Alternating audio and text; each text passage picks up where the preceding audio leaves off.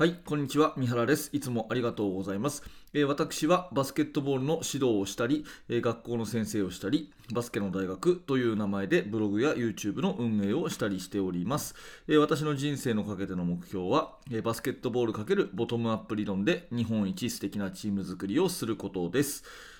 はい、本日も聞いていただいてありがとうございます。2022年5月10日の火曜日ですね。えー冒頭のお話を少し変えてみましたけれども、いかがでしょうかね。気分を変えて、えー新しくしたバスケの大学ラジオ局、今日もスタートしていきましょう。えー今日のテーマはですね、怪我を美談にしてはいけないということで、NBA の話と関連しているんですが、NBA は今とっても面白いプレーオフの時期でして、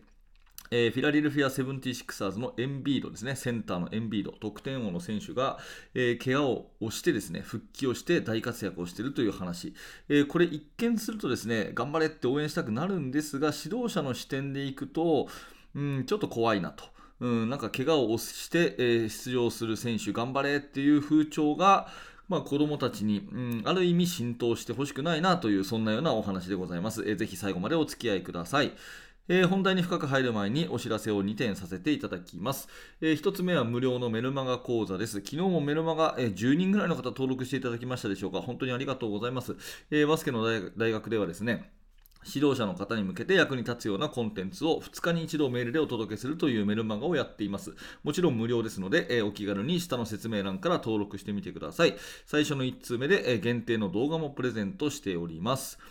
それともう一つは YouTube メンバーシップのお知らせです。こちらはね、有料になるんですが、えー通常放送に加えてですね、週に2回、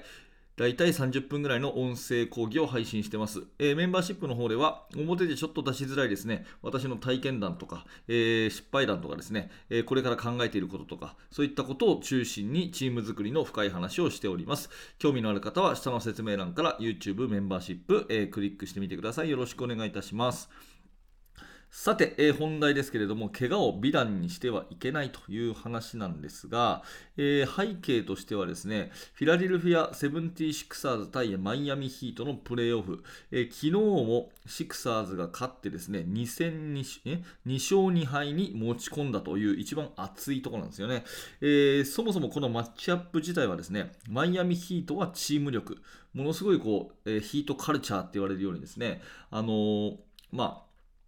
すごいチームとしてなんていうんですかね結束力があるっていうか、えー伝統的にディフェンスを頑張り、えー非常にハッスルするチームカラーっていうのがなんか定着してて、えーどんな選手がいても毎年強いっていう印象がマイアミヒートはありますよね。でそれに対して、えー今回のフィラデルフィア・セブンティシクサーズはですね、まあ、ベン・シモンズの騒動とかいろいろありましたけれども結局最終的には、えーエンビード選手がですねあのセンターとして、まあ、大黒柱として、えーシーズン大活躍してですね、えーそしてあの得点王にも輝いたと。さらにガードにはですね、ハーデンが、ジェームズ・ハーデンが加入をして、今優勝しなかったらもう二度とできないんじゃないかっていうような、そういう年なわけですね。まあ、ハーデンも MVP 時代の、なていうんですか、活躍ができてないっていうふうに言われていたりしますけれども、まあ、ハーデンはハーデンなんでね、えーま、ガードとセンターにこれだけのメンバーがいるというシクサーズは、もう優勝候補の筆頭と。いうことでで、プレーオフ始まる前は、私はね、正直、ウォリアーズ対シクサーズがファイナルと思ってましたんで、まあ、エンビードが怪我をしてね、えー出ないっていう時点で、ああ、もうちょっと残念だなと、もうちょっと見たかったなというのはあったんですね。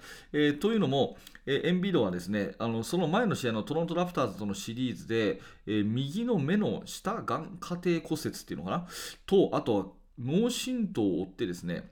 無期限の離脱になってて、もうこのシリーズっていうか、今シーズンは無理じゃないかっていうふうに言われてたんですが、まあ、これがなんと第3戦で無理を押して出てきたと。ねえで、フェイスガードをして出てきて、でそれがですね、え出た瞬間に大活躍。確か第3戦は18.11リバウンド。で第4戦もですね、かなりのスタッツだったんじゃないかな。ちょっと今見ていますが、うんと38分プレイして24.11リバウンドですね。やっぱりすごいねっていう感じのスタッツで、エンビードが出た瞬間、えーシクサーズが2連勝ということなんですよね。で、これまあ SNS とか見てるとですね、えー待ってましたとかね、さすがとかそういう声が、まあ、世界中から響いているんですが、これ、まあ、ドクターのあの許可はあったと思うんですよね。プロスポーツなんで。とはいえ、脳震盪をして出るっていうのは、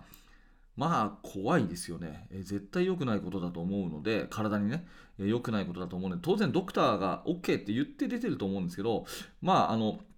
あまりにスポーツ界にこういう話がですねその美談となってしまうとやっぱり小学生中学生が、まあ、いい意味で真似をしますよね、うん、いいい意味でじゃないな。あの良くない意味でですね。で指導者もなんかそれをさせるみたいなところの風潮があるのは良くないなっていうふうに思っています。えーとまあ、シクサーズね、えー、期待してたので、私としては複雑なんですが、ファンとしてはね、エンビード頑張れっていう気持ちも正直ありますが、指導者として考えたときに、日本のバスケットボール考えたときに、この話が美談になっちゃうと、ちょっと怖いなというような、そんな複雑な気持ちであります。で、私ね、子供の頃から NBA 大好きで、その怪我をしての美談っていうとね、もう2つぐらいエピソードがあるんですよ。で、1つはね、私が生まれるはるか前の話なんですけど、昔の映像とか見るのを子供の時から好きだったんでよく知ってるんですが、1970 1970年のニューヨーク・ニックスが優勝した時ね。1970年のニューヨーク・ニックスが優勝した時にウィリス・リードっていうセンターの選手がいたんですね。これ MVP の、まあ、まさにエンビードみたいな選手だと思うんですけどウィリス・リードが、えー、レイカーズとのファイナルで第5戦で捻挫をしたと、ね、で第6戦で欠場したとでどう考えても、えー、出場はできないっていう状況で確か第7戦で出てきたんじゃないかな。いや、6戦で捻挫して翌日出たのか。まあ、とにかく捻挫して普通だったら絶対試合しない状況なのに、もうファイナル第7戦だから絶対出るって言って出てですね、えー、まあ、あの、大活躍まではしなかったものの開始早々のジャンプショットを2本入れてですねでチームがめちゃめちゃ盛り上がってニックスが圧勝して勝ったっていうそういう試合があったんですね。で足を引きずりながらこうディフェンスに戻るウィリス・リードの映像とかが、まあ、今でもこう再生されたりしてるんですよね。多分1970ニックス NBA とかんファイナルとかって検索すると多分その絵が出てくると思うんですが、まあ、この話なんかね私、中学生の時にビデオ、NBA のビデオ見てね、うわ、めちゃめちゃかっこいいなって思ったんですよね。あともう一つは、これはもうほぼリアルタイムで見てたような感じなんですけど、1988年だと思うんだけど、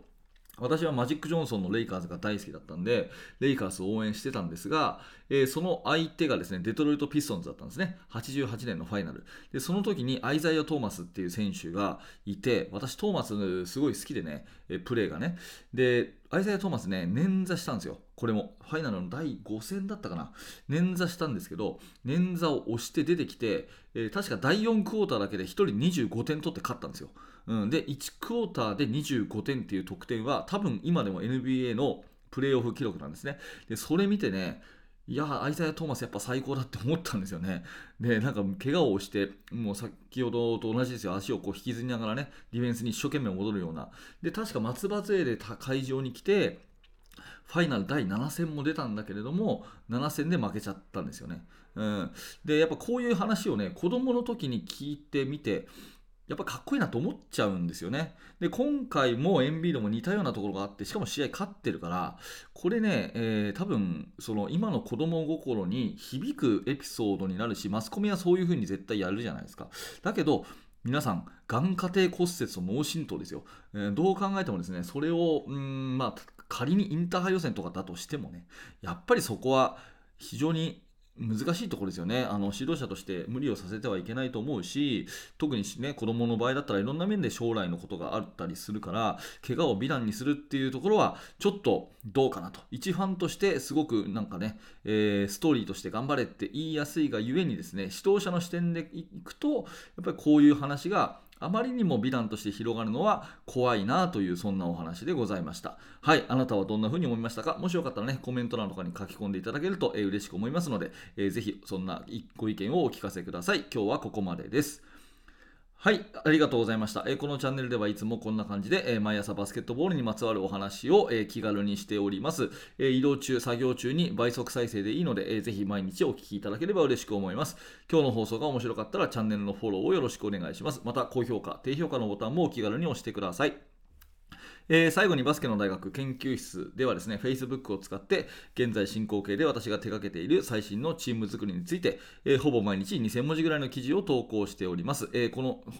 音声を撮っている直前もね、え、記事を書いておりました、えー、すごく読み応えのある記事ばかりになってますので、ぜひもしよかったらですね、バスケの大学研究室を覗いてみてください。